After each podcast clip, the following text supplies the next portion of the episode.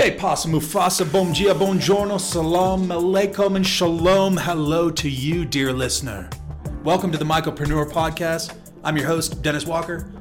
Today we've got the one and only Travis Tyler Fluck in the house, Denver's finest. And this is the type of spicy conversation that both of us are very engaged by. So I hope that you too will find purchase in this discourse we're about to have right now. Thank you all so much for helping make this an incredible year for the Mycopreneur Podcast.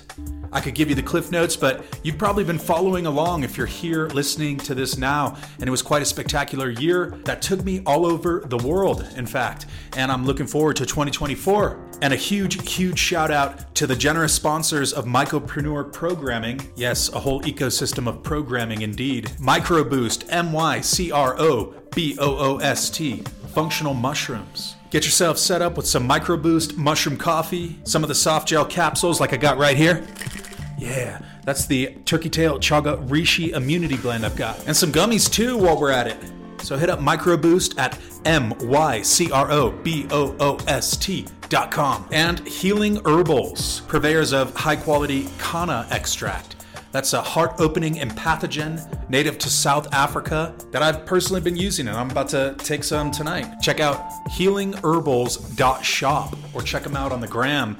And thank you very much to MicroBoost and Healing Herbals for riding with me and helping make this programming possible. Before we get started, please consider rating and reviewing the Mycopreneur Podcast wherever you're listening.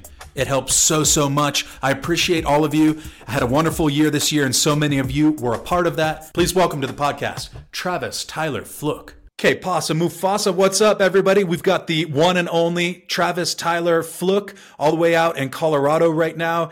He is a beloved advocate for the psilocybin mushroom, a steward of the mushroom, and someone who's deeply, passionately invested in access and education surrounding mushrooms. How's it going today, Travis? And happy birthday. Thanks for joining us. Thank you so much. I was so excited when you invited me on. I've been waiting a while. This is the type of spicy conversation I look forward to in this space. So yeah, I'm having a wonderful birthday so far. Let's keep it going. Okay, so what I'd love to dive into right off the bat is talking about what makes the legislative model currently in place in Colorado special, because from the outside looking in, there seems to be a lot of emphasis on the gifting economy and on people creating structures to give away mushrooms, which obviously directly undermines a lot of the corporate profit incentive that's in play and a lot of other emerging legislative landscapes where people want to sell the mushrooms and get top dollar and they want to patent, et cetera, et cetera. Well, it seems like the Colorado model in some ways is an antidote to that. So can you briefly outline for us what is going right with the Colorado model? What's got you excited? And what's your approach to the legislation around mushrooms in Colorado? Okay. 4 years ago, when we were decriminalizing mushrooms, after we passed the ordinance, I had venture capitalists reach out to me because my name was all over in print. And they would snuggle up next to me and hand me their business card. And I would say to them, how do you plan on making money on something that I give away? And they didn't like that. And at the time, you know, it was only Denver City and County where we could enjoy decriminalization. And when the state law became friendly to it, and that took a lot of mudslinging on the activist part to get that done. Once people started growing their own mushrooms, we realized that there's a ton of them, and they don't keep forever. So if you want to grow more mushrooms, we've got to give them away. And, you know, working in the space, it's easy to give away mushrooms. The responsible part is supporting people with resources and community space to be able to, I don't want to say support again, but really foster an environment where people can work with these medicines in relationship and step away from the infantilization that we all participate in with everything else. Yeah, it seems like it's working so far. And I know that a lot of eyes are on Colorado as more ballot initiatives and measures get proposed in other states like California. We've seen the decriminalization of mushrooms in the Northeast with the work of Bay Staters, right, recently in Portland, Maine, and elsewhere it's growing. But obviously, as the space develops and more people than ever, arguably, are interested in mushrooms and in psychedelics right now, there's a lot of different approaches. And one of the issues of contention that I've seen is this idea around selling mushrooms. And it seems to have people divided all over the place, both in the underground and in the more overt corporatized spaces, about putting a dollar value on psilocybin mushrooms. Now, of course, some people get around this by saying, you're paying for the session, you're paying for the therapy, or you're paying for the coaching, or you're paying for this or for that. But I've run into repeatedly people in this community who just have very contrarian views about selling psilocybin mushrooms. Do you feel that there's room at all to put a dollar value on mushrooms? And how do you approach that experience when you start to think realistically about people trying to sustain their livelihoods and trying to build businesses? What's your whole take on the underground market and the selling of mushrooms? Okay, so we live in a society where time equals money. So we just look at everything, and subconsciously or consciously, we just think, how can we leverage this to make our life easier with the most amount of income I can incur with this thing? But on my path, I have experienced the mushroom as a sentience, so much more intelligent than we are, and how can you commodify that? You know, so I see it's a yes and scenario. People are going to really try and commodify it. But as we've seen with tobacco, relationship has everything to do with how it responds to us. And I think that ultimately the medicine knows what it's doing. And just like sand through a hand, that these medicines and people's desire to commodify it will not really work out in the end. Yeah, it's quite interesting because it seems to be a lack of regulation overall and a huge demand for the mushrooms. And I think one of the comments I had heard you make that registered with me, because I have a similar way I think I feel about mushrooms, is that the deepest way to do ceremonial work or really deep work is with actual dried mushrooms and not necessarily with psilocybin mushroom gummies and right different products and so on and so forth. And so that's just an interesting bit. So if you research indigenous use, nobody uses dried mushrooms. The Aztecs have codices that show them taking the fresh mushroom and dipping it in the honey made by a stingless wasp. And they even went so far as to say that they believed the spirit of the mushroom would leave 3 days after they would appear.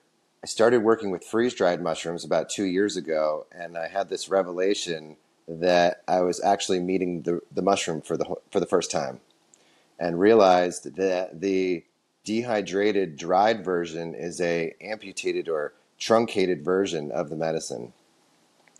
Have you worked with freeze-dried yet? Not freeze-dried. Fresh mushrooms, yes, and I could definitely validate some of what you're saying based on those experiences.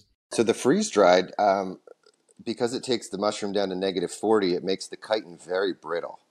So you get everything that the fresh mushroom produces and the benefit of the pre-digestion of the brittle chitin. So that's what I love about it. I guess that's what people are after when they're lemon teching or when they're including activator gum. I've been very impressed with the ingenuity of the underground market or the legacy market and the different packagings. It's something I'm tracking, but in my heart of hearts, I also think that a lot of my most profound experiences have come from just eating mushrooms, right? As opposed to productizing them. That being said, I'm not necessarily opposed to the productization of them, but it is a loaded topic and one which requires a lot of nuance and learning about. And I find myself frequently citing on the side of cognitive liberty, on this idea that adult humans should be able to do what they want with their consciousness and alter it in any way they see fit if they're not impacting adversely their community and people around them. So yeah, that's a hard concept for a lot of people that are still puritanical, I guess is the easiest way to talk about it, like in their ways. They can't appreciate the pursuit of happiness argument.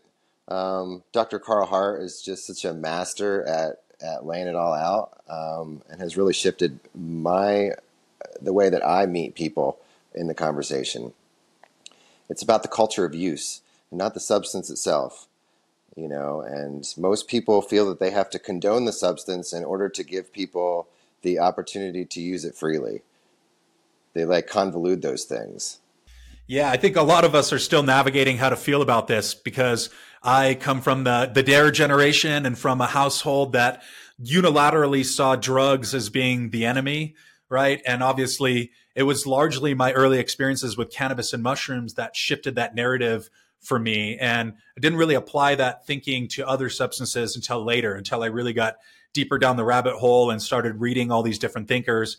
And I've always been interested in psychopharmacological agents or drugs that would alter your brain chemistry in some way.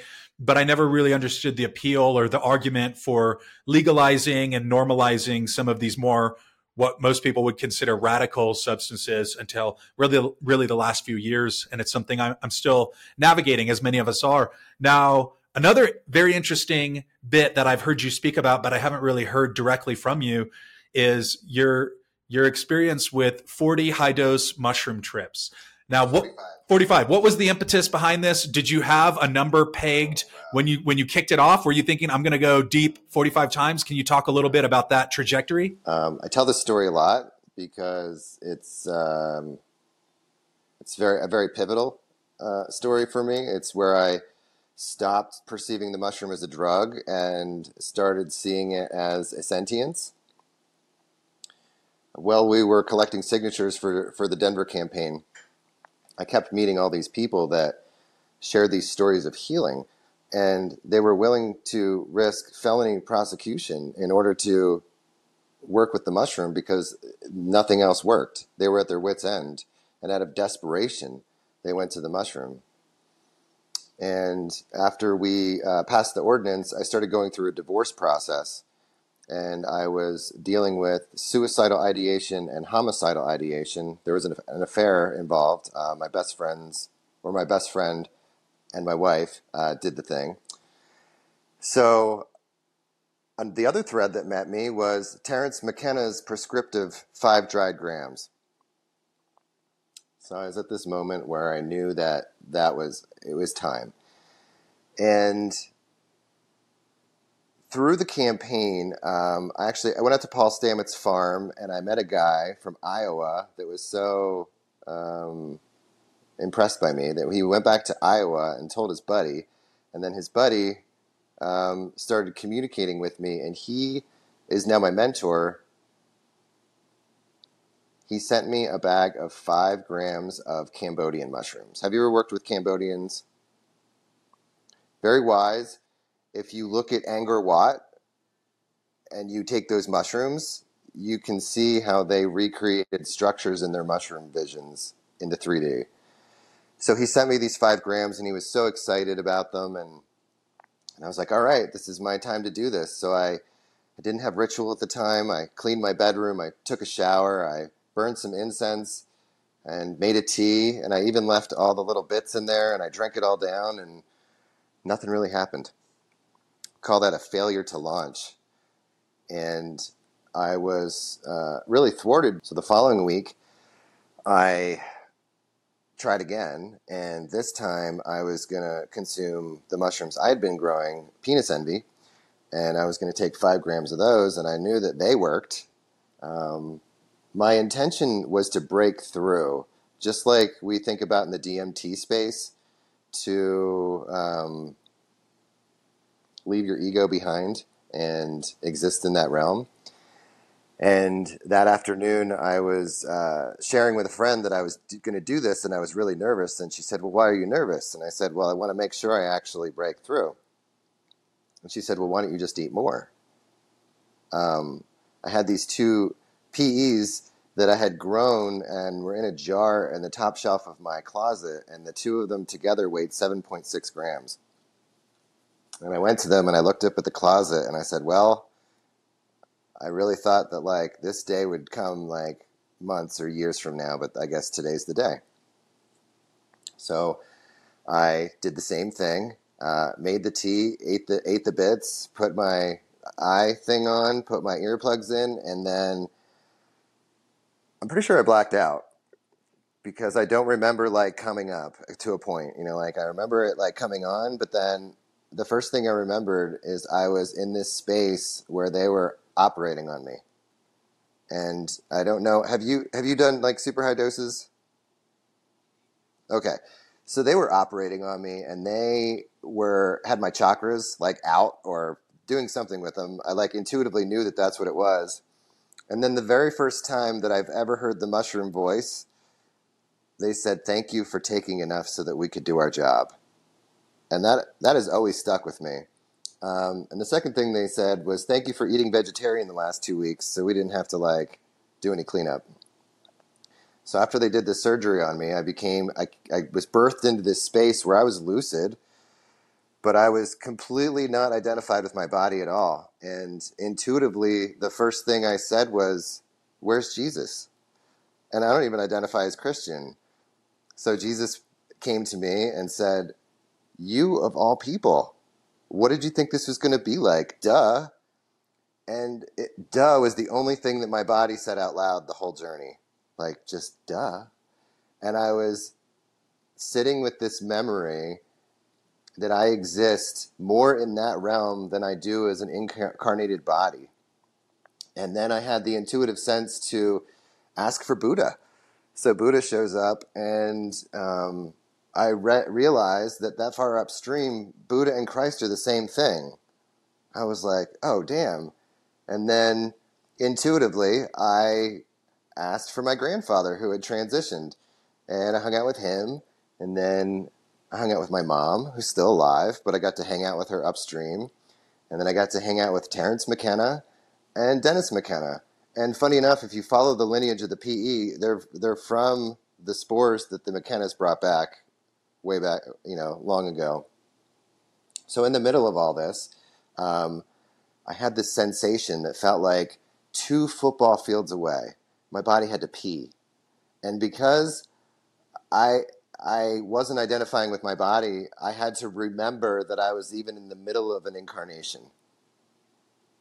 That implies a lot. Just that little reflection implies, I'm like, oh, right, I'm Travis right now, and Travis has to pee.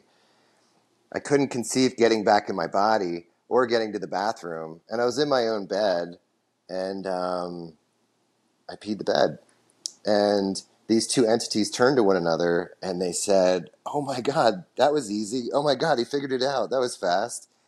And looking back, I really see that that was an act of surrender. And that's probably what they were remarking about.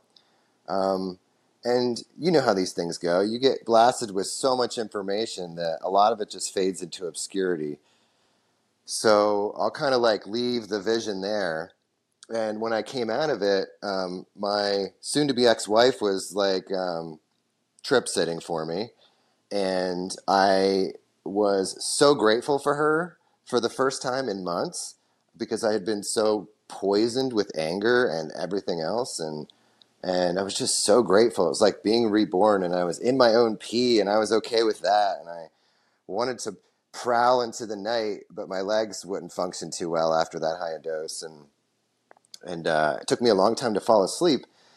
But when I woke up the next morning at 9:30, and the reason I remember that is because there's a timestamp on an email that I received from Dennis McKenna that he was having a conversation with a woman about grieving her father with ayahuasca. And I had nothing to do with the conversation. And he accidentally, quote unquote, accidentally put my name in the return line. So I'm reading down this email, and there's a point at which he asks her, "Were Peter or Jesus there?" So I had this like physical artifact that I could like lean on the absurdity that I had just experienced. So I often say that it was the third most profound experience of my life, the toad being number 2.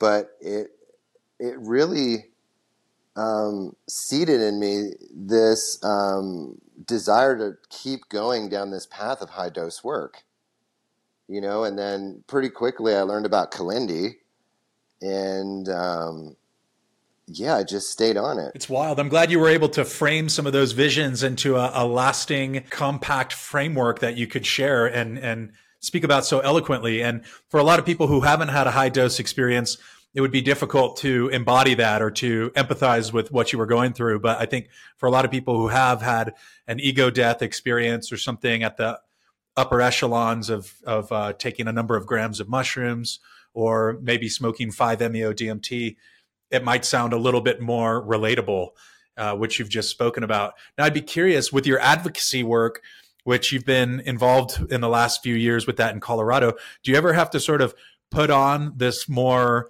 business matrix mindset cap when you're talking to people? Or do you lead with these types of stories that for all intents and purposes might freak out or unsettle people who aren't familiar with high dose psychedelic work? I meet people where they're at, but I oftentimes tell the allegory of the cave. You know, how am I supposed to tell the person chained in the cave and all they know of shadows is that there's a world of light and sound and richness, and that there's this thing called the sun that's responsible for everything, including the cave and the shadows and all that.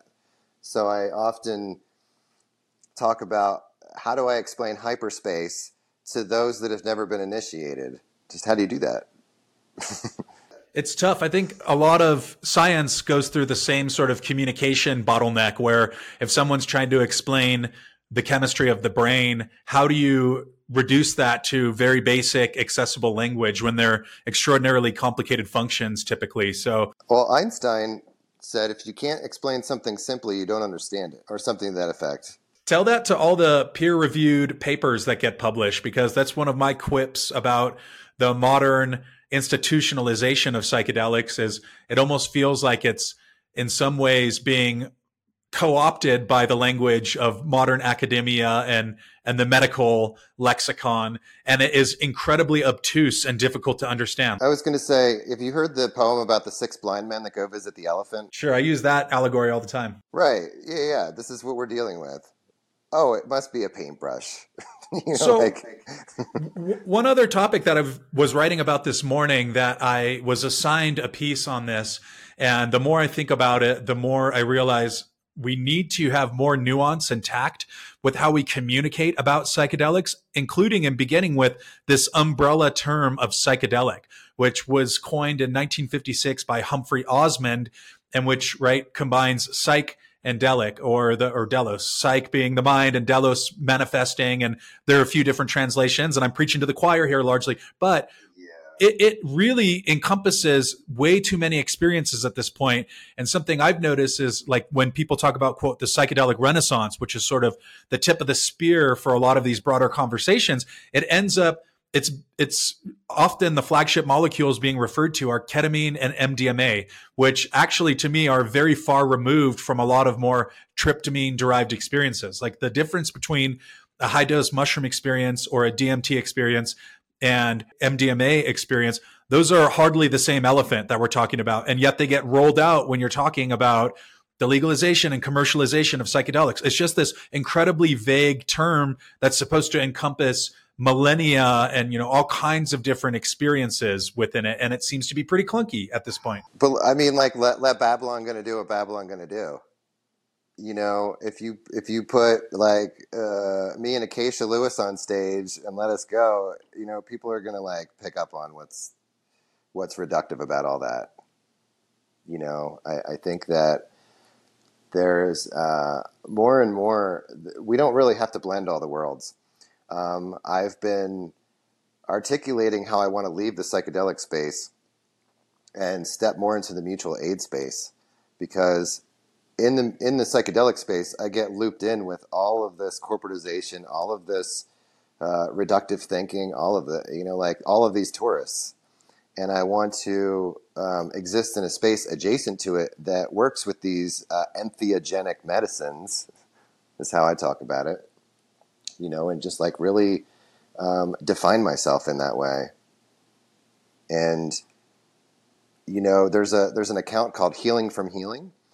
And I left the MAPS conference saying to everybody, when you're ready to heal from healing, you come find me. Yeah, funny enough, I was actually on stage with Adam from Healing at the MAPS conference. That was my presentation buddy. And I think we both have a fairly cynical, satirical view of the general rollout of everything. And for me, it was always mushrooms that really kicked me into this space when it was very much an underground space back in 2006, 2007. And for a lot of us, we were forced to keep our experiences underground. It wasn't welcome in polite society. It was not something outside of certain echo chambers or small circles that you could confidently speak about without feeling like you were jeopardizing career prospects. So in some ways, it's very interesting to see that now that, again, this term psychedelic has been co-opted where you have psychedelic job boards. And it feels like it's almost lost all meaning to me because of the amount that the word psychedelic has just been rolled out in front of things. Like there was just psychedelic soccer at one of the events I was at. I heard someone call themselves the psychedelic sports agent. And it's sort of like the more you roll it out and normalize it, in a sense, I can see an upside to that in some ways. But I also question when you just start rolling it out there as a preface before anything, you know, the psychedelic stock market. And that's actually informed a fair amount of the comedy or satire that I've done. Well, to use tobacco as an example again, and the black box of relationship, I weave Krishnamurti into this. Do you know who that is or was? So very high dude. One of his most enduring quotes is that it's no measure of health to be well adjusted to a profoundly sick society. Right? So maybe the black box of these medicines is to perpetuate individualistic healing and to be more well adjusted to the shit show, just like Soma. Yeah, I was writing about Soma this morning too, yes, because I'm fascinated with the Amanita muscaria, which has largely been discredited as being the Soma. No. It's like Soma in Brave New World. Okay, that's Soma. All right, I was thinking about the Soma from the Rig Vedas. Yeah, no. So you've read that book, right? Yeah, Huxley. Yeah, so everybody takes Soma to be more well-adjusted to the shit show. And that's how I see all this regulated psilocybin taking us. You know, it's all about your depression and your anxiety when these things are perfectly healthy responses to the shit show. And if we aren't handling the systems of oppression and coming back to the land, there's no real healing taking place. So you mentioned something earlier I'd love to dive into a little bit, and that's about lineages of different psilocybin mushrooms. And right, there's various lineages, but because it's been an underground space for so long, a lot of that knowledge seems to be either lost or obfuscated and not readily available. Can you speak at all about any of the lineages you've worked with and maybe even elucidate a little bit about the Penis Envy lineage you mentioned? So Penis Envy came into my world, I don't know, maybe 10 years ago. And the first time I consumed it, I was like, this is everything that I've been looking for in a mushroom. It just checked all the boxes. And then I had to like search high and low to find it. And then when I moved to Denver, I'd been growing mushrooms off and on for, I don't know, at this point, 22 years. And so I guess that was like 16 years. And all my friends were growing cannabis, and I was like, oh, let's grow mushrooms. So I tracked down spores through this guy named Richard Hawk. Do you know who that name is? So back in the day of the shroomery, there were these big characters. One of them went by Workman, and the other one, I think, went by Sporehawk. And they had the actual PE that came from the Homestead kit. And then have you listened to the interview with Hamilton Morris and Rich G? Oh my God. So Rich G is the guy that is responsible for selecting out what became the PE from the Amazonian mushrooms that the McKennas brought back. So it went the McKennas, and then eventually to this guy Rich G, and then this guy Richard Hawk. And then I got them from Richard Hawk. So I kind of see the lineage there.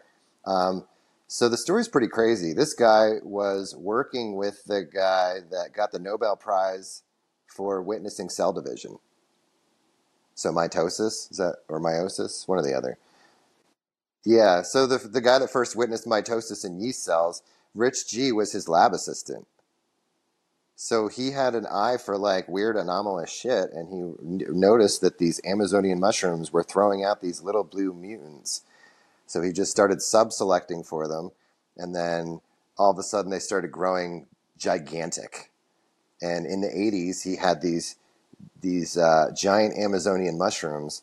And it wasn't until he was in a strip club, he had a bag of them, and this stripper was like, kind of like bugging out. And somebody looked over her shoulder and said, "Oh, what do you have? Penis envy?" The name stuck, you know? So I'm really glad that I kind of know the lineage, or at least some of the stops along the way that my mushroom has gone on. And I think through some DNA, what do they call that? PCRing, yes, we're going to figure out like, oh, pink buffaloes are actually Thai mushrooms, but somebody got their hands on them and renamed them, you know. I really believe that the cultivator, especially if they consume the mushroom, like there's like a synthesis there, you know. And if you take mushrooms that were grown by a sex cult, you might get some of that, you know. So I really, as a cultivator, am very intentional. I program them with the word illumination. I communicate to them in the physical. I have a really crazy story about the second Hyphae Cup I won. But yeah, lineage, I believe, is really important, cultivator to cultivator. I think that there's like we call this provenance.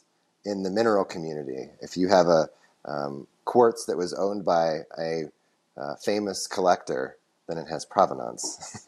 So. Yeah, I've inadvertently referenced that thinking about the legacy market, which I've been speaking more and more about or been asked to address, and this idea of the work ethic and the community values and the environment, or the terroir, if you will, in which certain products or mushrooms were produced, that will transfer onto the experience themselves. So if you get a product or a chocolate that's made from someone who is operating in full integrity and knows their neighbor and is philanthropic, in my experience, those tend to be really awesome products, even if it is a packaged mushroom chocolate.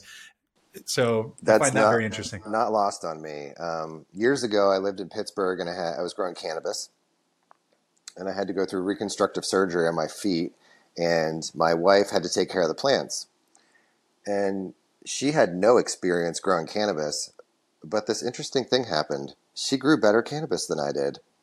And we had this revelation that I was growing money and she was growing medicine. So that just always stuck with me. And I believe that. What's going on right now in Denver? What are you working on?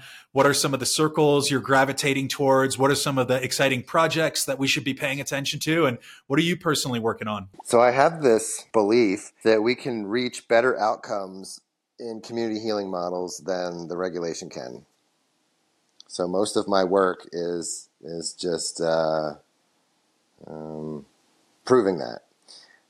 I've been teaching a microdose class since April, where I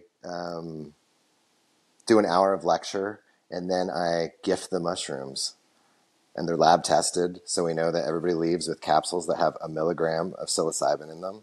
And then I run a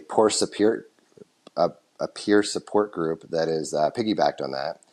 So the microdose class is called Microdose Mondays. And the peer support group is called Talk About It Tuesdays. And I think it's like one of the very first spaces where we're actually giving the substance and then following up with people. And I go on a limb and explain what mutual aid is to everybody, because I think that when you hear it, people like, they want to buy in. So it's a group of people getting together to meet their own needs, recognizing that the systems that we depend on are not meeting them. Sound familiar? And everybody's like, yeah, yeah, yeah. So I've had 355 students since April. So that's been going really well. And then I was at a mycology meetup a few weeks ago, and everybody was talking about their grows being successful and how everybody has tons of mushrooms. And I was like, oh, well, why don't we just have a gifting portal?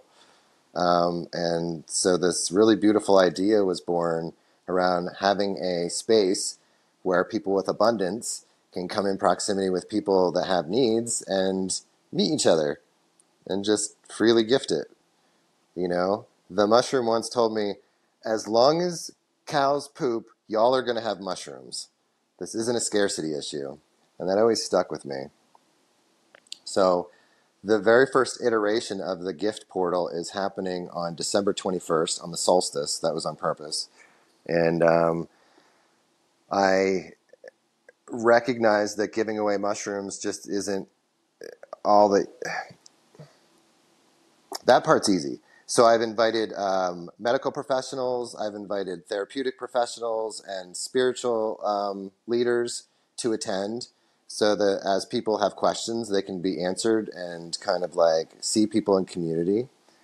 And I've created these greeting cards that on the inside have a space for, if it's a mushroom gift, what the strain is, what the potency is, any cultivar notes, and then a like the fireside numbers in there and the crisis hotlines in there, and then on the back of the card is a mushroom or a recipe for intentional mushroom tea, and then a QR code that takes people to a 150-page psilocybin 101 guide. And I feel pretty confident that this is the beginning of something really awesome. So much so that I've invited legislators and elected officials to come hang out if they want. That's awesome. I hope a few of them take you up on that invitation. I definitely would if I was in office, but I would probably want to hang out with you even if there wasn't an event, just because I think more elected officials should probably be having a relationship with the mushroom. Now, one thing I've seen that I don't know how to feel about, and I'm constantly evolving my own perspectives on these types of issues, is now that mushrooms are so popular and there's such an abundance of mushrooms, what ends up happening is people seem to eat them a lot more than ever before. And in a sense, it's becoming normalized. And I don't just mean microdosing, right? Microdosing is one version of this where you reiterate it, you repeatedly take mushrooms over and over, but also it's been very normalized in the sense of like, let's have a mushroom chocolate, or, you know, some ways mushrooms are replacing alcohol. And that's very much one of the narratives that's being rolled out, that mushrooms are for socialization too. Now, I don't discredit recreational use at all. I think that there's a lot of value there, but I do potentially see some issues with repeated ingestion of mushrooms. And I think both of us and a lot of people who have used mushrooms for a while would say that the mushrooms have a way of telling you if you're consuming them too much, or you're having too much medicine, if you will. But in a lot of high noise atmospheres where if you're normalizing eating mushroom chocolate at a concert or at a party or whatever, I can really foresee maybe a status quo, but also a near future where mushrooms just get treated like cannabis in a way, where it's like, oh, we're going to use them a couple grams here, and then on Thursday, we're going to have another 3.5 grams. And then on Saturday, we're going to have a macro dose. And just to wrap this thought up, I recently ran into a friend at a barbecue, and I had actually given him his first mushroom chocolate because he had told me a few times how he really wanted to try them. And he seemed earnest, where he brought it up over a period of, you know, multiple months in a row. And I gave him some mushroom chocolate. He ate it, and he had a really uplifting, positive, transformational experience that led him to quit drinking, which was actually when his child was due. And that just felt like a really awesome thing, right? Well, I see him at the barbecue, and we were talking about another mutual friend who's a military veteran. The dude got into psychedelics last year, and he's like, yeah, man, every time I see this guy, he's just going deeper and deeper down the rabbit hole. It's another ketamine retreat. And then he needs to go smoke 5-MeO. And there was almost some concern about the well-being of the individual. And I think maybe in some ways we're headed towards that, where the narrative of psychedelics are good for you and you should take mushrooms, they're good for you. Maybe it gets taken to an extreme and there's no sensible guardrails in place. And you have people thinking that they're healing or they're benefiting, when it could actually be exacerbating a lot of the issues. I'd just be curious if you've noticed this. Is this something you've picked up on? Is it something you're at all concerned about or have a take on? It happens. You know, my concern is that, and maybe you know the word for this, so something, a statistically rare event that scares the shit out of people, like a shark attack or a lightning strike. There's a term for it. A black swan event. Okay, so a black swan event, right? So these things are going to happen, and then they're going to lead to a conservative backlash. So I see that, and I don't think that's avoidable. You know, I'm becoming more and more of a Taoist and accepting perfection in everything. So, you know, I'm concerned to the extent that it's going to recriminalize the things that I'm visibly doing now. But it's just going to happen because people are really not okay with the shit show. They just don't know what to do about it. And when you feel powerless and you're suffering and you find even a temporary escape from that, you're gonna revisit it, you know. And I like the word procreation now instead of recreation, because I feel like recreation has been kind of dirtied, you know, life affirming. But I, you know, took the mushroom procreationally for 24 years before I intentionally worked with it. So I don't see that being a cul-de-sac, you know. But it may, hopefully it may yield something very positive in the end. But I think that for those of us that commit to the process, that we're going to portray a state of being that is not obtainable without taking the work seriously. In the material realm, it's not the thing, it's the way the thing makes you feel. There was a Bufo conference a few years ago. Did you catch any of the videos from that in Mexico? Just check it out. It's very cult-like. Very like, you've seen Toy Story? The claw? You know, these people are like, the toad, the toad. And they had such assurance that came through them. It didn't matter what they said, it's how they said it. And that's really what inspired me to call the toad in, because I was like, I want that. I want that assurance. So through commitment and sincerity, I've been able to achieve a pretty sustainable state of assurance, you know, and having direct experience with my multidimensional self, it allows me to be in the world, but not of it, more and more.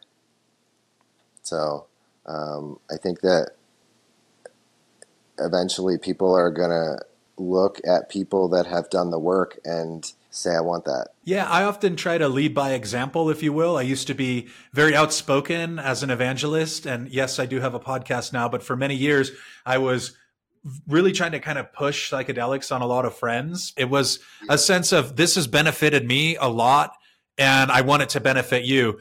But I didn't appreciate that people have very different life circumstances, right? And just because, like, for example, it was a great feeling a lot of times for me, and still is. Like, I always feel very grateful that my early mushroom experiences were also really positive, uplifting, beautiful experiences. But I have other friends who said, I took mushrooms and then my neck hurt the whole time, and the back of my neck was in pain, and I just wanted it to end. And obviously, you know, that's a very different proprioceptive lived experience for any number of reasons why that would have happened for that individual. Well, we're missing context, you know, there's got to be somewhere, someone that could give insight into that. You know, it's not going to be a psychologist. And again, I'll just call in the indigenous wisdom. You know, if you take medicine and it starts operating on you, you know, like there's a rhyme or reason to that, but we're just not cognizant of it because we're like expecting it to be like ibuprofen. Oh, you take these mushrooms and you have a good time. It's just like, yeah, like ibuprofen, but it's not. Each one of our bodies holds these medicines differently. Yeah. I find it quite interesting to see this sort of matrix is another word that kind of ties in all of the different variables beyond set and setting, because set and setting gets talked about a lot, but this idea of matrix also factors in your genetics, right? And your family history and your things that, you know, in your environment. Well, what about your actual like DNA relationship to psilocybin mushrooms? Like say your ancestors had scuffles with the mushrooms and now you have to like reconcile with that. There's just so much stuff that's occluded from our ability to rationalize. The moon phase has a lot to do with it. Yeah, there doesn't seem to be an intact science around it. Maybe there is, but also there's many of the different lineages as we've discussed a little bit of. And one of the things that maybe towards the end of our discourse here, I'd love to dive into is if you have any experience or any thoughts around the Amanita muscaria, because it's become, I love Amanita. It's something I've recently adapted into my regimen, and very much as a sleep aid, as something that's used like in a tincture form for sleep. And I've got other amanitas. It grows in the region where I live, and it's a quite misunderstood mushroom too. There's a lot of kind of cultural and historical baggage around it. We briefly touched upon Soma. R. Gordon Wasson had posited it to be the Soma and wrote a book about it, and that's largely been discredited. The Vikings and the myth of the berserkers also has largely been discredited, but especially now that it's the Yuletide season, it's around the holidays, there's a lot of mythology and a lot of historical misunderstanding around the role of Amanita, and like, was Amanita the inspiration for Santa Claus? Like, you're guaranteed going to see that post and article on your timeline if you're paying attention to mushroom stuff, that Santa was a mushroom. And but even more so, that because it's unregulated and unscheduled, a lot of Amanita products are popping up all over the place and being marketed as magic mushrooms. And if you look at smoke shops all over the place, you'll see magic mushrooms or microdoses. And it just creates this whole other interesting dichotomy around, if you don't do your due diligence and you're someone who's coming new to the world of psychoactive mushrooms, and you see something's being sold as a magic mushroom, you might not even distinguish between the two. So what are some of your thoughts on Amanita and the current prevalence in the cultural landscape right now? All right, well, let's say that all mushrooms are magic. We'll just say that. Amanita, how do I start to talk about Amanita? Okay, let's talk about the psilocybin mushroom is a composter. That's its function in nature, and that's how I see its action in my own internal experience. It is a alchemical transmuter, a composter. The Amanita is a mycorrhizal mushroom. So its function in nature is to be a symbiote to a tree, and the mushroom mines the soil for minerals, and the tree through photosynthesis creates sugars, and they swap skis, right? And I really experience the Amanita in that way, as a mycorrhizal experience. It brings me into my body like nothing else. And in reflection, before my Amanita use, I realized that I was in my head, in my body. The second thing that it does is gives me a profound sense of what I call pronoia. Have you heard of paranoia? That's the universe conspiring against you. So pronoia is the opposite, that the things are working with you. I haven't journeyed with the Amanita. It's all microdose, but it's just been so, like, if psilocybin carves out the space, then the Amanita fills it in, you know? And my mentor in the space is very controversial, the Amanita dreamer.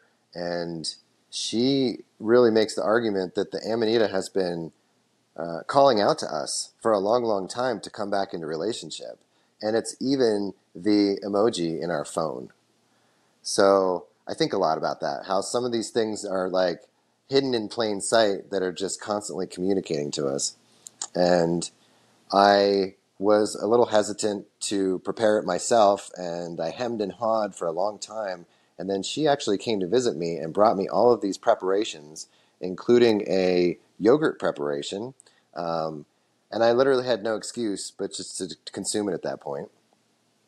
And after my very first experience, I got the best sleep ever and woke up feeling like the universe was opening doors for me.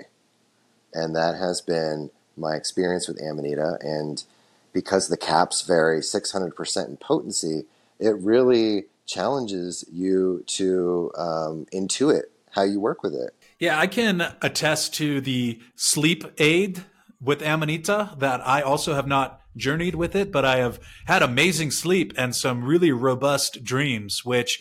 Yep, yeah. Dreams. So... let me talk about that for a second. Sure. So the way Amanita works in my dreams is it takes things in my life experience that I didn't have the emotional maturity to consciously process, and then allows me to revisit them and to give it the treatment that I can in this present state of my ability to consciously process. So the example I love to give is that it brought up my high school crush in a dream. And then I got to spend the whole day being so grateful that that didn't work out, because she became a born again Christian and I became me. So that's how the Amanita works in my dreams. Super important stuff. It probably take a therapist a while to be able to affect that, right? They might be able to discuss with you with talk therapy, but obviously there's limitations that are not necessarily imposed upon the world of psychoactive fungi, which maybe is a more apt characterization than magic mushrooms. And I often use that tagline that all mushrooms are magic. I think I got it from Trad Cotter, who is one of my eccentric mycologist mentors in the space. And yeah, so lots that we've dove into today. And I'm sure that this is an ongoing discourse, as it is with so many of us who are working with mushrooms or called to the mushrooms. And I've always had this sense of confidence with whatever direction I'm going with this work. And that if you don't always center yourself and just focus on that relationship with the mushrooms, it usually tends to open doors, as opposed to, you know, trying to focus on little old me always being right and always being at the center of attention.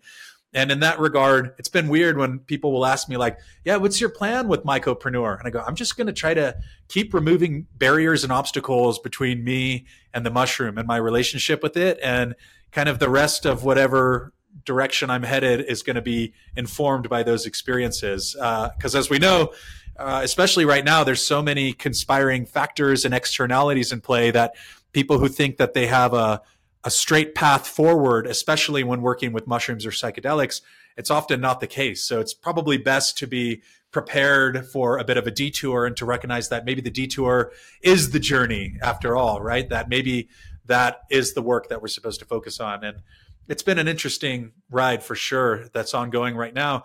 But I want to leave you the last few minutes just to speak about anything we didn't touch on that maybe you want to bring up, anything that you're working towards that you'd love a call to action for people listening to potentially support on or to connect with you on, and any hot takes you have to leave us with.